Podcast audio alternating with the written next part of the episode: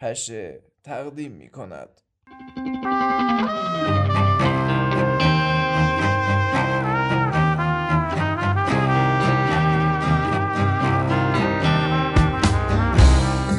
گویندگان حسین محمدی شهریار شاهوردی و پانیز جام بزرگ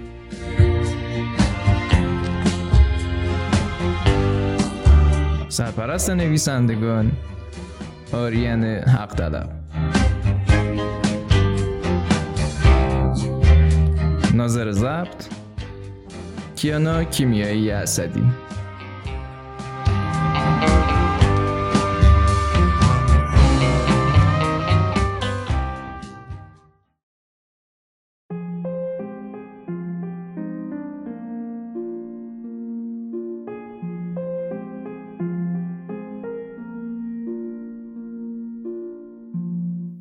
سلام دوستان حالتون چطوره؟ امیدوارم که خوب و خوش و سلامت باشین. من شهریار شاهوردی هستم و امروز قراره با یه قسمت دیگه از پشه در خدمتتون باشیم. خب بریم سراغ اصل کار. شاید برای شما هم اتفاق افتاده باشه که حس کنین خیلی تنها اینو دوستی ندارین یا مثلا قبلا دوستی داشتین که دیگه پیشتون نیست و عمیقا حس کنین که تنها شدین. حقیقتش منم همین حس رو تجربه کردم. روزایی بوده که خیلی دوست داشتم با یکی گپ بزنم و باهاش درد دل کنم. ولی نتونستم کسی رو پیدا کنم که بخواد صمیمانه پای حرفم بشینه. یا خیلی وقتا خواستم به کسی پیشنهاد دوستی بدم. ولی خجالت کشیدم و این کار برام تبدیل به سخت ترین کار دنیا شده. بعدش هم ترجیح دادم که تو حال خودم باشم و این درد تنهایی رو خودم تحمل کنم و تنهاییم رو با کسی به اشتراک نذارم. یادمه برای اولین بار تو زندگیم وقتی می‌خواستم وارد دبیرستان بشم این حس رو داشتم. به خصوص که هیچ کس رو بین همکلاسیام نمیشناختم و نمی‌دونستم چطور باشون جوش بکنم چون من به چیزایی علاقه داشتم که بقیه پسرای همسن و سال من بهشون علاقه نشون نمی‌دادن. مثلا همه عاشق این بودن که بسکتبال بازی کنن کفش دیسی بپوشن و های خفن بذارن رو گوششون و ولوم تا آخر بدن بالا و رپ گوش کنن ولی من عاشق این بودم که هنسفریم رو بزنم به گوشم و یه گوشه بشینم و کتاب دلخواهم رو بخونم. خلاصه همین ناسازگاری من با بقیه باعث می‌شد که کسی دوستم نداشته باشه و شاید بهتره بگم ندونه چطور با من ارتباط برقرار کنه. این مشکل نه تنها توی روابط دوستانه بلکه توی روابط عاطفی هم وجود داشت. مثلا من هیچ وقت نمی‌دونستم چطوری به یکی بگم دوستش دارم و البته این ابراز علاقه رو هم مسخره و سطحی می‌دونستم. خیلی وقتا به این فکر می‌کردم که نکنه کسی که دوستش دارم خودش یکی دیگر رو دوست داشته باشه و نکنه اگه بهش ابراز علاقه کنم جواب منفی بشنوم. و حتی وقتی می‌دونستم کسی که روش کراش دارم به کسی دیگه علاقه داره برای اینکه شادیشونو به هم نزنم پاپیش نمیذاشتم خلاصه یه جورایی مانع از این می‌شدم با آدم های اطرافم ارتباطی برقرار کنم. اگه اینجور احساسات برای شما هم آشناست حتما با ما همراه باشید.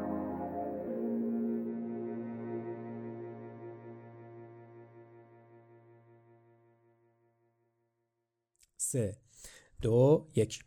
سلام دوستان امیدوارم حالتون خوب باشه. من حسینم و امروز هم با یه برنامه دیگه از پشه در خدمتتونیم. شهریار جان حالت چطوره؟ چه خبر آقا؟ چی کارا می‌کنی؟ ممنون حسین جان. حالت چطوره؟ منم به نوبه خودم سلام و عرض ادب دارم خدمت تمام شنوندگان عزیزمون. امیدوارم که حال همشون خوب باشه.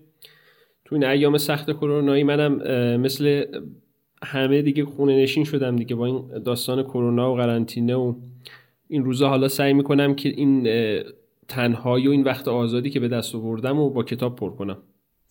آقا من یه چیزی خدمت شنوندهای عزیزمون بگم. شهریار یکی از معدود کتابخونای قهاریه که آقا این از هر سبکی بگید می‌خونه. به هیچ ژانری هم ندیدم که رحم کنه. لطف داری حسین جان.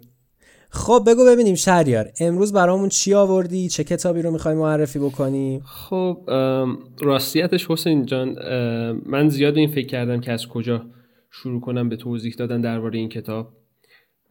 اگه یادت باشه همون اوایل که داشتیم درباره سازوکار پادکست با هم دیگه حرف می‌زدیم واقعا همون موقع هم نمی‌دونستیم از کجا شروع کنیم چون هیچ ایده ای نداشتیم واسه شروع. خب شروع هر کاری هم خیلی سخته دیگه همیشه اولین قدم سختترین قدمه. به خصوص وقتی که انتخابای زیادی داشته باشی این شروع سختتر میشه ولی آره، خب درست. بعد از چند روز فکر کردن و سبک سنگین کردن گزینه‌هامون آخرش به این نتیجه رسیدم که چقدر خوب از یه کتاب شروع کنیم که سعی می‌کنه درباره تنهایی ما تو سنین نوجوانی و جوانی یعنی هم سن- همین سنی که الان هستیم.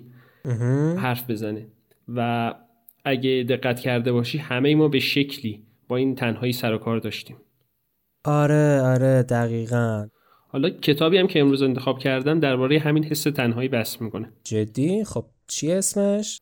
اسم کتاب مزایای گوشگیر بودنه که تو ایران با عنوان مزایای منزوی بودن چاپ شده. آخ آخ من اینو خوندم. من این کتابو خوندم. و خیلی هم دوستش دارم. خب بگو حالا ببخشید حرفتو قطع کردم.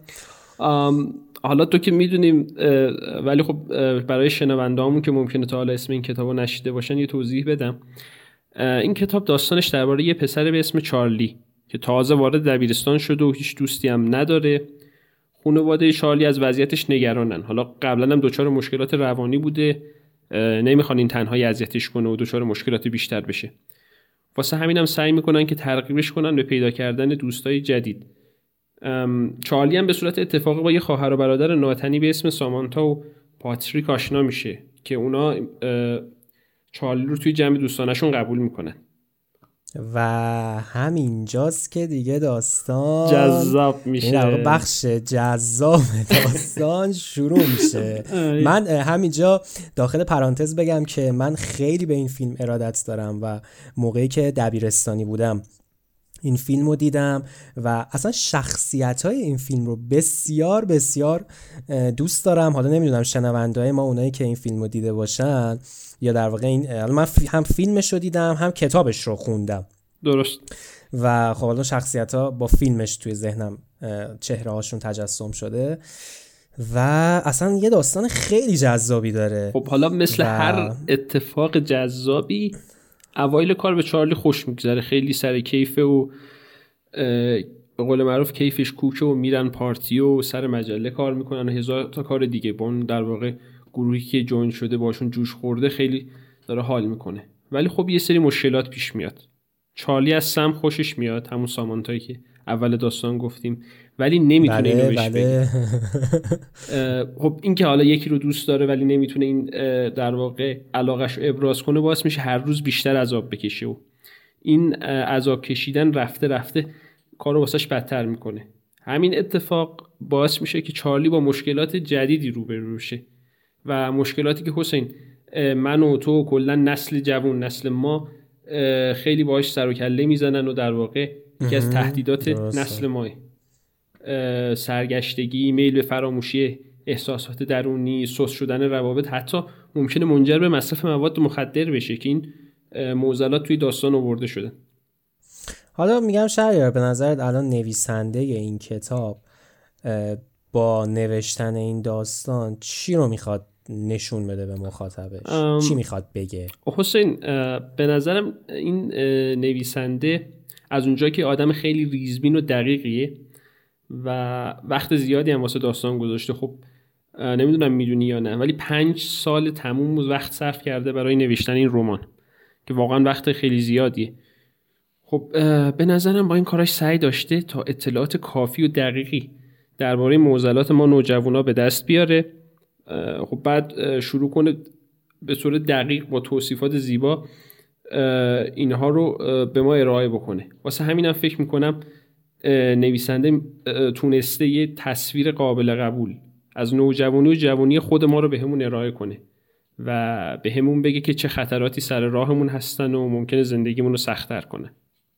آها پس ببین میشه اینطوری گفت که نویسنده بیشتر سعی داشته راه های منفی راه های غلط رو به همون نشون بده. بعد آرزه هاشون رو هم به همون بگه دیگه نه؟ آره آره دقیقا آفرین. به همین دلیلم این کتاب به لحاظ آموزشی ارزش زیادی داره و تو خیلی از دبیرستانهای آمریکا هم تدریس می‌شد. هرچند خب برداشتای اشتباه بعضی از مسئولینشون باعث شد که این کتاب خیلی جا ممنوع بشه. ممنوع بشه. یعنی یعنی تو خیلی از مدارس نذاشتن که دانش آموزا بخوننش؟ آره دیگه. چرا؟ نذاشتن بخوننش. دلیلش هم گفتن کتاب غیر اخلاقی و خب در صورتی که نویسنده دقیقا سعی داشته که بگی این راه ها غلطن. یعنی این راه های غلط رو نشون بده بگی این راه ها رو نرید. جالبه واقعا. آره.